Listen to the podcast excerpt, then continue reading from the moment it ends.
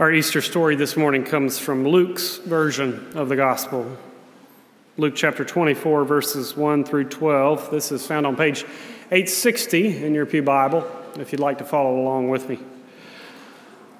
But before I read that, I invite you to bow your heads and join me in prayer. Let us pray. Gracious and loving God, we come to you now with open hearts, hopeful to hear your word. We pray by the grace of your Spirit that the words we hear and the thoughts of our hearts will lead us to your will for all of us as your church and for each of us as your children. Dear God, we love you. We thank you for your love. Amen. So again, Luke chapter 24, beginning with the first verse. On the first day of the week, at early dawn, they came to the tomb, taking the spices that they had prepared. They found the stone rolled away from the tomb, but when they went in, they did not find the body. While they were perplexed about this, suddenly two men in dazzling clothes stood beside them. The women were terrified and bowed their faces to the ground. But the men said to them, "Why do you look for the living among the dead? He is not here, but has risen. Remember how he told you while he was still in Galilee that the Son of Man must be handed over to sinners and be crucified and on the third day rise again." Then they remembered his words, and returning from the tomb, they told all this to the 11 and to all the rest. Now it was Mary Magdalene, Joanna, Mary the mother of Jesus, and other women with them who told this to the apostles. But these words seemed to them an idle tale, and they did not believe them. But Peter got up, ran to the tomb, stooping and looking in. He saw the linen clothes by themselves, and then he went home, amazed at what had happened. This is the gospel of the Lord. Praise to you, O Christ.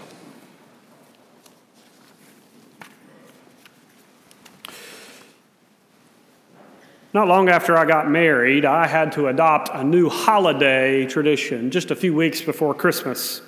That's what happens when you get married. You have to adopt the holiday traditions of your spouse.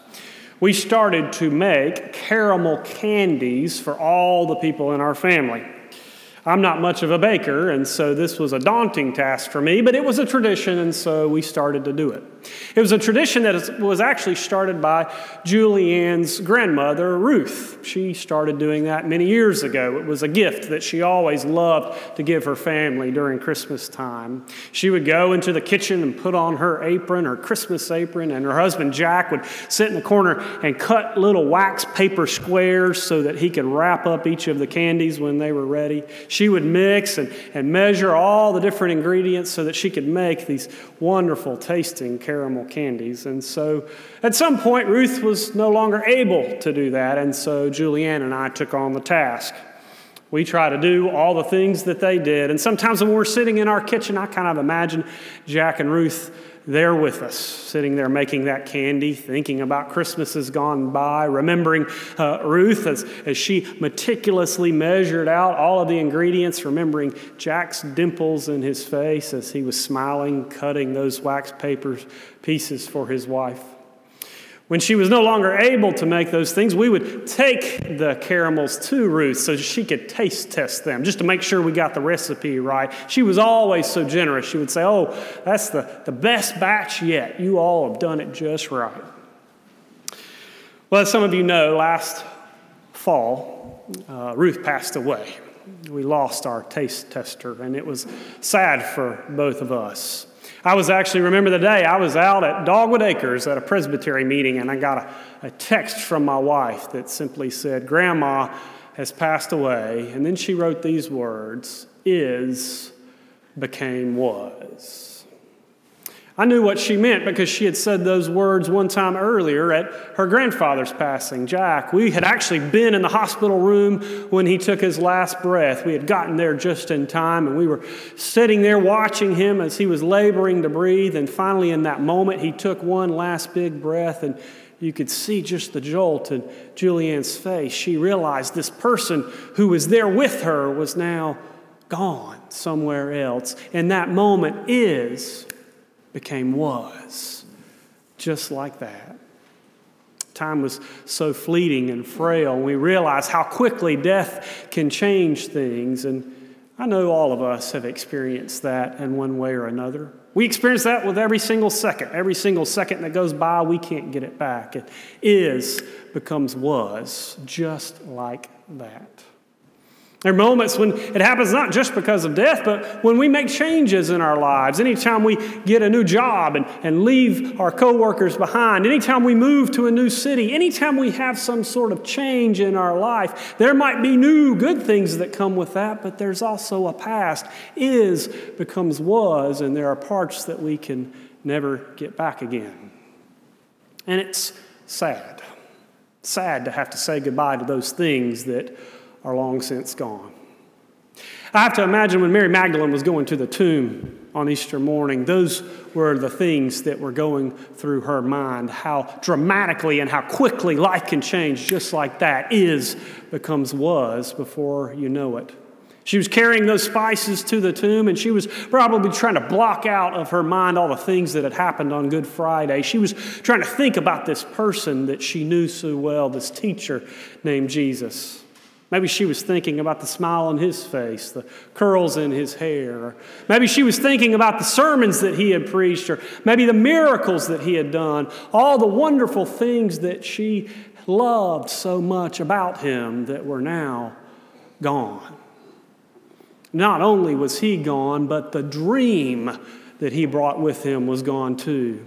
All those disciples who followed Jesus as their teacher, they had big dreams about what Jesus was going to bring to the world. They said things like, Jesus is going to overthrow the Romans. Jesus is going to restore Jerusalem. Jesus is going to change things. Or at least he was. He was until Good Friday. Everything changed on Good Friday. Not only did a person die, but a dream seem to die with it. That happens to us when people pass away in our lives. It's not just that a person dies, but a part of us dies as well. I had a member in my last church, a woman named Mary, coincidentally. We were in a grief group together, and she joined our grief group because her husband had recently passed away. They had just retired, and right after retirement, suddenly cancer came upon him and he passed away.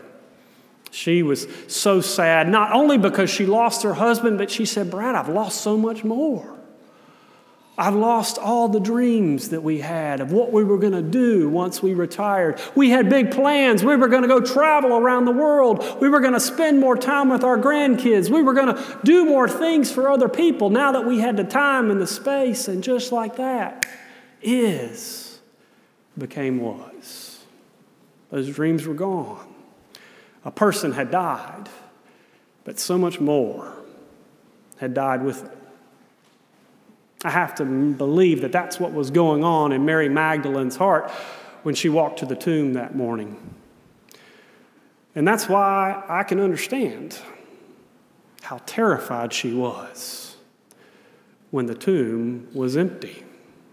When the stone was rolled away, the way that she understood the world to work, moving from life to death, had suddenly changed. See, she looked into the tomb, she saw that it was empty, and then these two strangers stood beside her and said, "Why are you looking for the living amongst the dead?"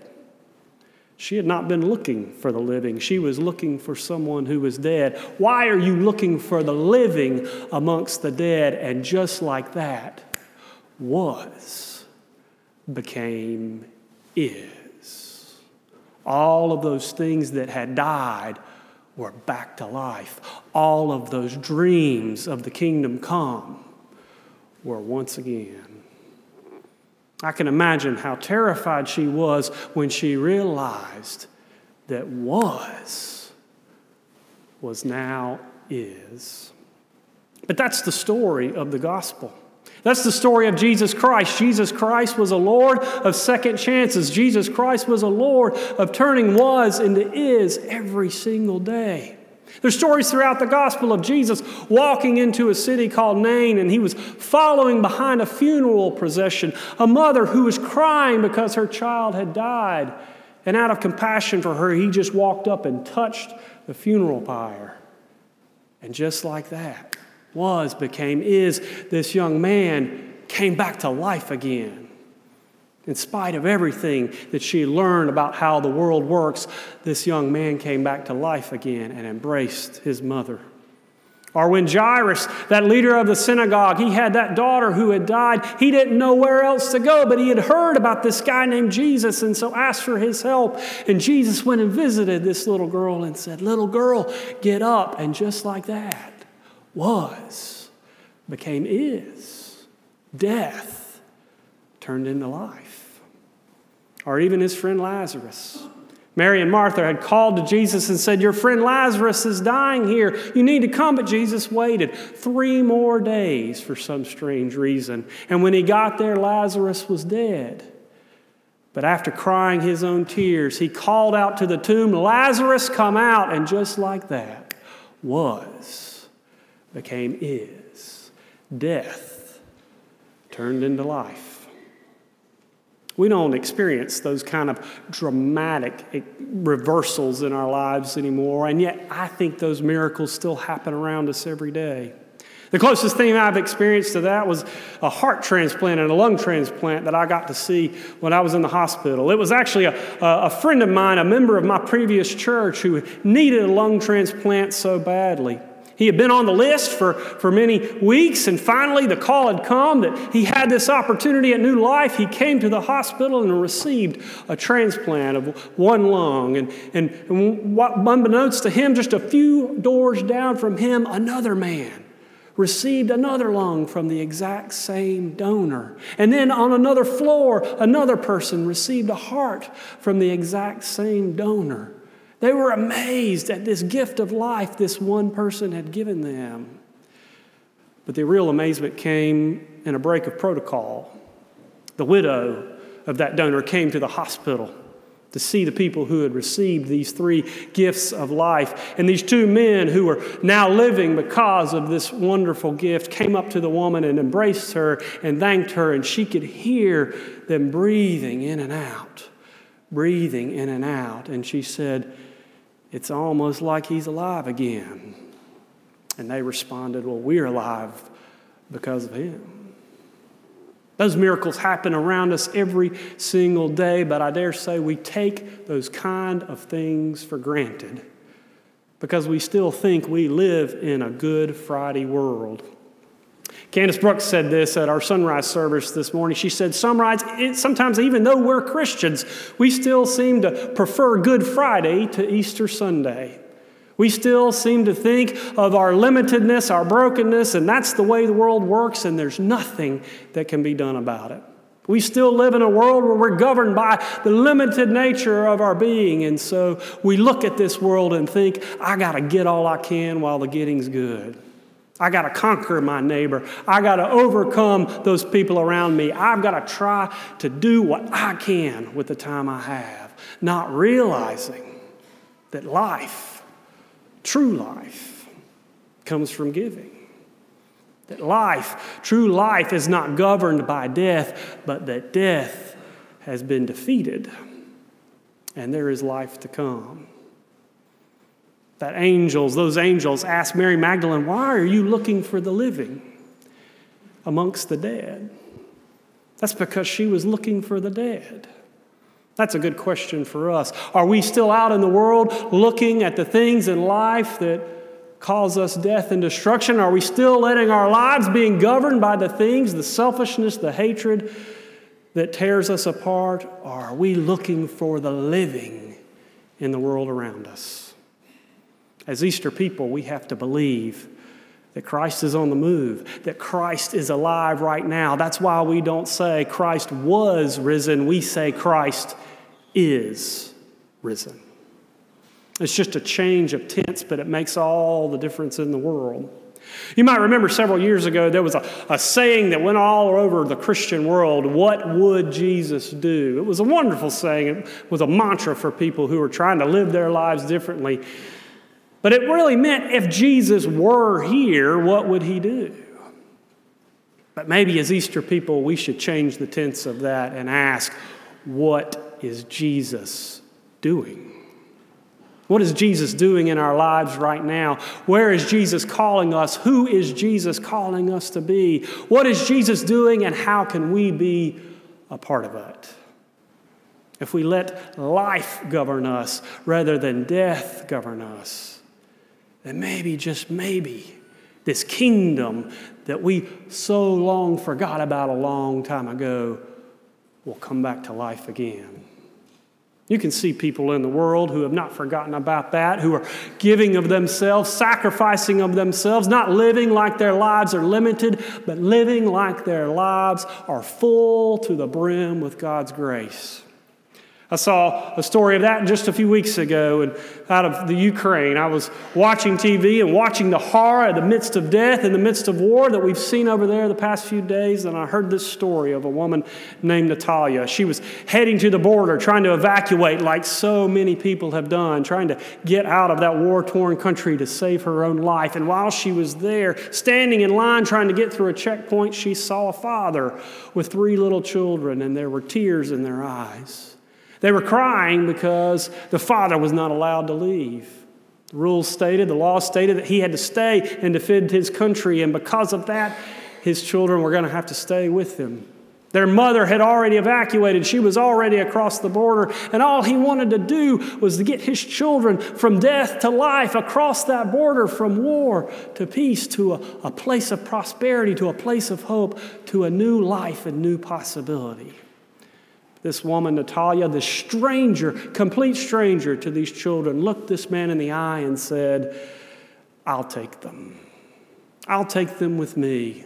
You don't know me and I don't know you, but those children will be my children, and I'll get them to safety." He put a cell phone number in her hand. He kissed his children goodbye, not knowing if he would ever see them again. And she took them slowly but surely into Hungary, to a place where they had a chance at life. And then a few days later, that man got a phone call. It was from the children's mother. It said, "I found them, and they are alive." Now you might think, well, if I was there, I'd probably do something like that too. If I was facing that kind of death, I'd want to save people too. Well, look around you. There are people hurting around us every single day. There are people hungry. There are people fighting. There are people in poverty. There are people who need jobs. There are people in need. And we can look at all of those things and look at our resources and say, well, those are finite things. Those are wasting away. Those things that are, those things that is, are becoming was. Or we can look for the living. We can say that Jesus Christ has turned is back into life, has turned was into is, and made new life possible. That our greatest calling in life is not to conquer our neighbor, but to love our neighbor, because the things we need most in life will never end. God's steadfast love that endures forever. You may have come here this morning kind of like Mary, looking for the dead, standing amongst the tombs, wondering if life is really have meaning and purpose. You may have come here just like Mary, remembering the story of Good Friday, wondering if the world will ever change. But I hope you leave today just as Mary left, going out into the world and looking for the living. Looking for the living Christ, living and moving and acting in the world. Looking for the living Christ who is calling you to build that kingdom that God has been telling us about for generations. We believe as Easter people that was becomes is every single day. That's what we mean when we say Christ is risen. We mean that Christ was, Christ is, Christ always will be. To the glory of God. Amen.